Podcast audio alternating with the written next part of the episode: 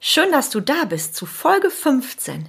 In dieser besonderen Episode erzähle ich dir, wo wir denn hinkämen, wenn Lieder blond, jung und weiblich wären und du wirst lernen, wieso es nichts mit dir zu tun hat, wenn du in eine Schublade gesteckt wirst. Viel Spaß!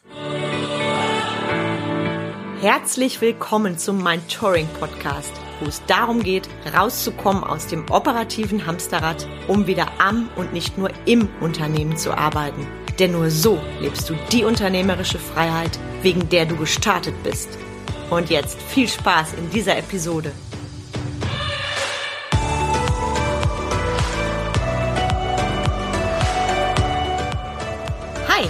Carmen Breuer-Menzel und ich helfe dir, von 80 Stunden selbst und ständig zum Leader mit Erfolg und Freiraum zu werden.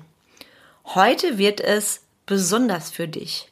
Ah, es wird auch so ein bisschen hot und provokant, denn ich packe das Thema Klischee an und du wirst lernen, wie du mit diesem Thema zukünftig besser umgehst, vor allem und gerade als Leader. Ich fange mal an beim Thema Klischee. Was ist ein Klischee überhaupt oder eine Schublade? Wir stecken Menschen ganz automatisch in eine Schublade, ob wir das wollen oder nicht.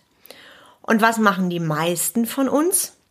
Die Schublade wird aufgemacht, zack, Bewertung und Urteil gefällt und wieder zu. Das habe ich früher auch gemacht. Heute lasse ich die Schublade auf. Und genau das gebe ich dir auch mit. Lass mich dir das an einem konkreten Beispiel erklären. Vorneweg, fünf Prozent der Menschen, die du triffst, die mögen dich nicht. Einfach so. Die mögen dich einfach nicht. Du kannst nichts dran machen und so geht dir das auch.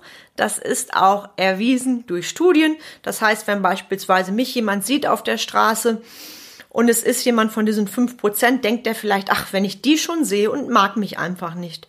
Punkt. Das ist so. Nur der Rest, das sind 95 Prozent, 95 Prozent, die die Wahl haben, dich in eine Schublade zu stecken und drin zu lassen oder die Schublade aufzulassen. Und jetzt gebe ich dir ein ganz konkretes Beispiel von mir mit.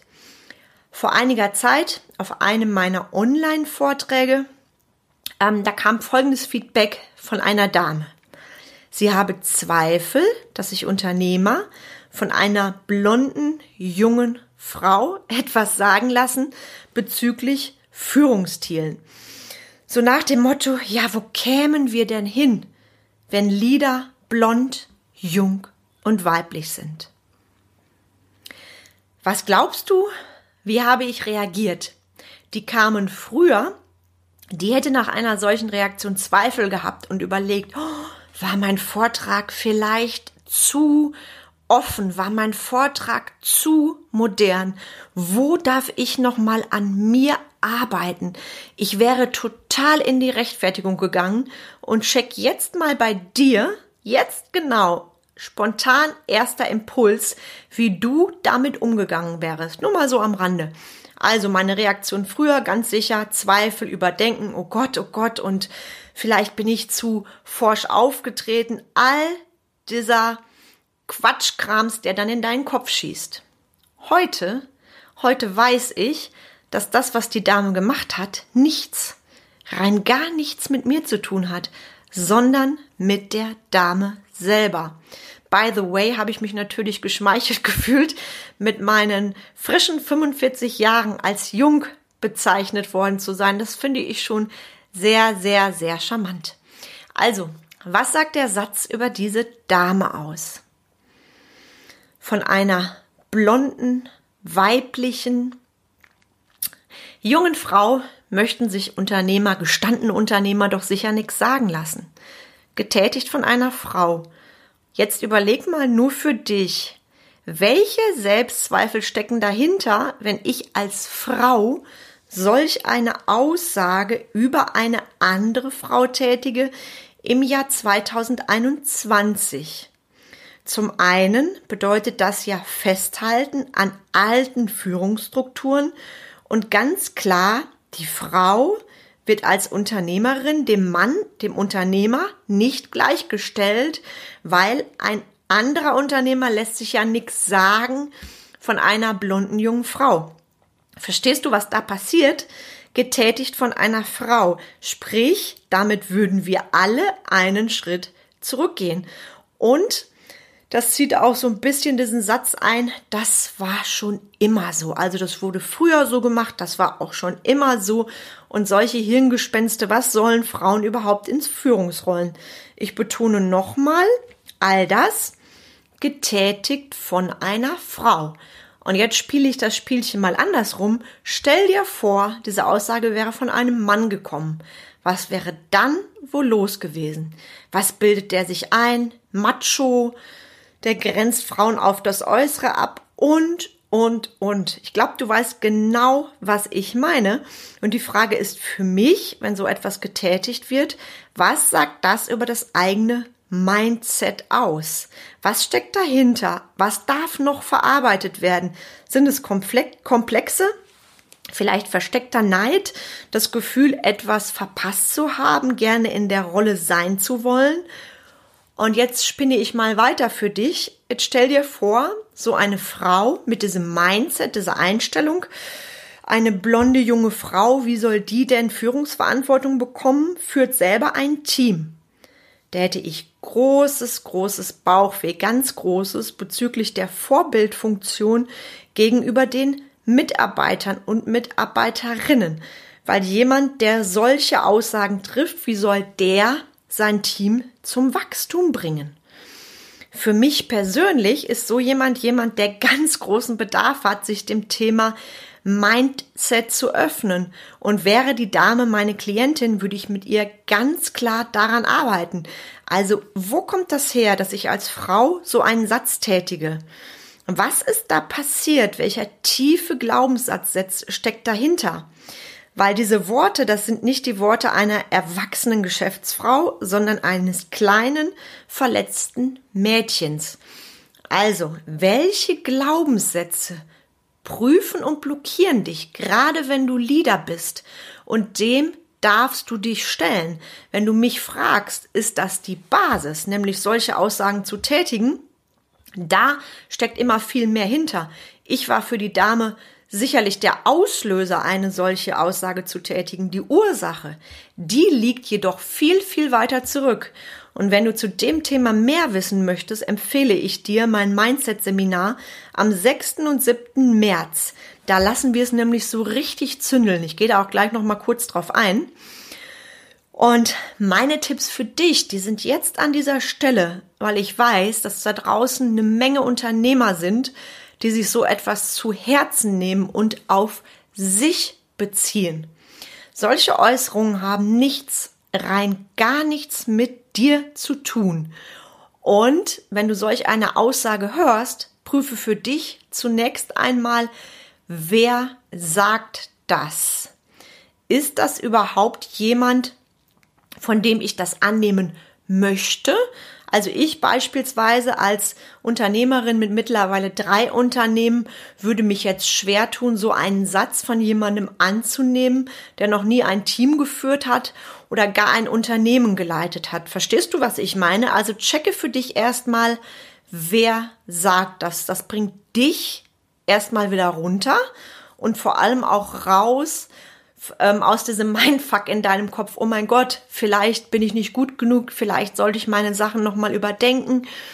Und an der zweiten Stelle sage ich dir, es ist ganz normal, dass du gerade als Unternehmer, als Unternehmerin nicht nur Freunde hast. Der großartige Tobias Beck sagt sehr passend, jeder hat Hater, auch Biene Maya. Und genau so ist es. Und denk auch noch mal dran, was ich dir vorhin erzählt habe, von den fünf Prozent, die dich nicht mögen. Und wenn du mich fragst, ganz ehrlich, mit meiner Erfahrung heute, ohne Hater bist du nicht erfolgreich. Weil wenn du keinen Hater hast, hast du im Grunde ja auch nicht so viele Leute, die auf dich schauen. Und automatisch, wenn du in der Öffentlichkeit stehst, ich kann das äh, von mir selber auch bezeugen, darfst du dich dem auch einfach tough gegenüberstellen. Jawohl, nicht jeder mag das, was du tust und nicht jeder steht dahinter. Und das ist gut so. Deshalb bleib unverwechselbar. Das macht dich aus. Sonst bist du austauschbar. Mein eigenes Konzept, das ich mir erarbeitet habe, in den letzten 15, fast 20 Jahren, da bin ich so stolz drauf und das ist meins. Das ist entstanden in jahrzehntelanger Arbeit, wobei es sich für mich nicht anfühlt wie Arbeit, weil ich habe ja das genommen, was bei mir am besten funktioniert und auch bei den tollen Mitarbeitern, mit denen ich zusammenarbeite. Würde ich mein eigenes Konzept anzweifeln und das Konzept eines anderen leben, wäre ich ja nicht ich, wäre ich nicht Carmen Breuer-Menzel. Das heißt, ich mache meins in meiner vollen Kraft und Authentizität und das lasse ich mir von niemandem nehmen. Also, geh nicht in die Rechtfertigung. Und ich habe das auch schon mal in meiner Podcast-Folge zum Thema Empathie gesagt, im Familien- und Freundeskreis, die da ja auch nicht immer vorhanden ist. Die Menschen dürfen so sein. Diese Dame darf so sein. Wenn sie sagt, hm, ich habe Zweifel, blond, jung, weiblich, dann ist das ihr Mindset. Sie darf so sein. Ich persönlich wünsche jedem Menschen, der so eine Aussage tätigt, dass er an sich arbeitet, dass er lernt, dass er das nicht ist, sondern das, was ihm mitgegeben wurde, durch Glaubenssätze, durch Erziehung und, und, und. Du weißt, was ich meine. Und last but not least, und jetzt horch bitte, sperr beide Ohren auf. Du willst Du willst auch nicht jeden als Kunden haben. Menschen, Menschen, die rein negativ orientiert sind, die schimpfen auf Gott und die Welt, auf die Mitarbeiter, auf die schlechten Zeiten und immer wieder von vorne haben, von vorne anfangen. Willst du diese Menschen als Kunden haben? Ich glaube nicht. Auch die Frage darfst du dir stellen, wenn so etwas von außen auf dich hereinprasselt. Als Beispiel gebe ich dir noch von mir mit. Ich persönlich, ich möchte mit werteorientierten Unternehmern arbeiten. Mit Menschen, die ihr Business mit Leichtigkeit und Freiraum führen möchten und die ihre Mitarbeiter nicht als Kostenstelle sehen. Und da schau auch für dich, wen willst du als Kunden haben? Jetzt hat es bestimmt ganz oft bei dir Klick gemacht. Und du kannst dir jetzt in Folge 15 vielleicht vorstellen, wenn beim Hören meiner Podcast-Episoden bei dir schon die ein oder andere Glühbirne aufleuchtet, bei dir das ein oder andere nachwirkt, du das ein oder andere vielleicht jetzt schon umänderst, abänderst, neu machst, dann stell dir mal vor, was passiert, wenn wir uns beim Live-Seminar begegnen, du mit mir und den anderen arbeitest oder du sogar ganz intensiv mit mir zusammenarbeitest. Also stell es dir einmal vor, was dir alles möglich ist.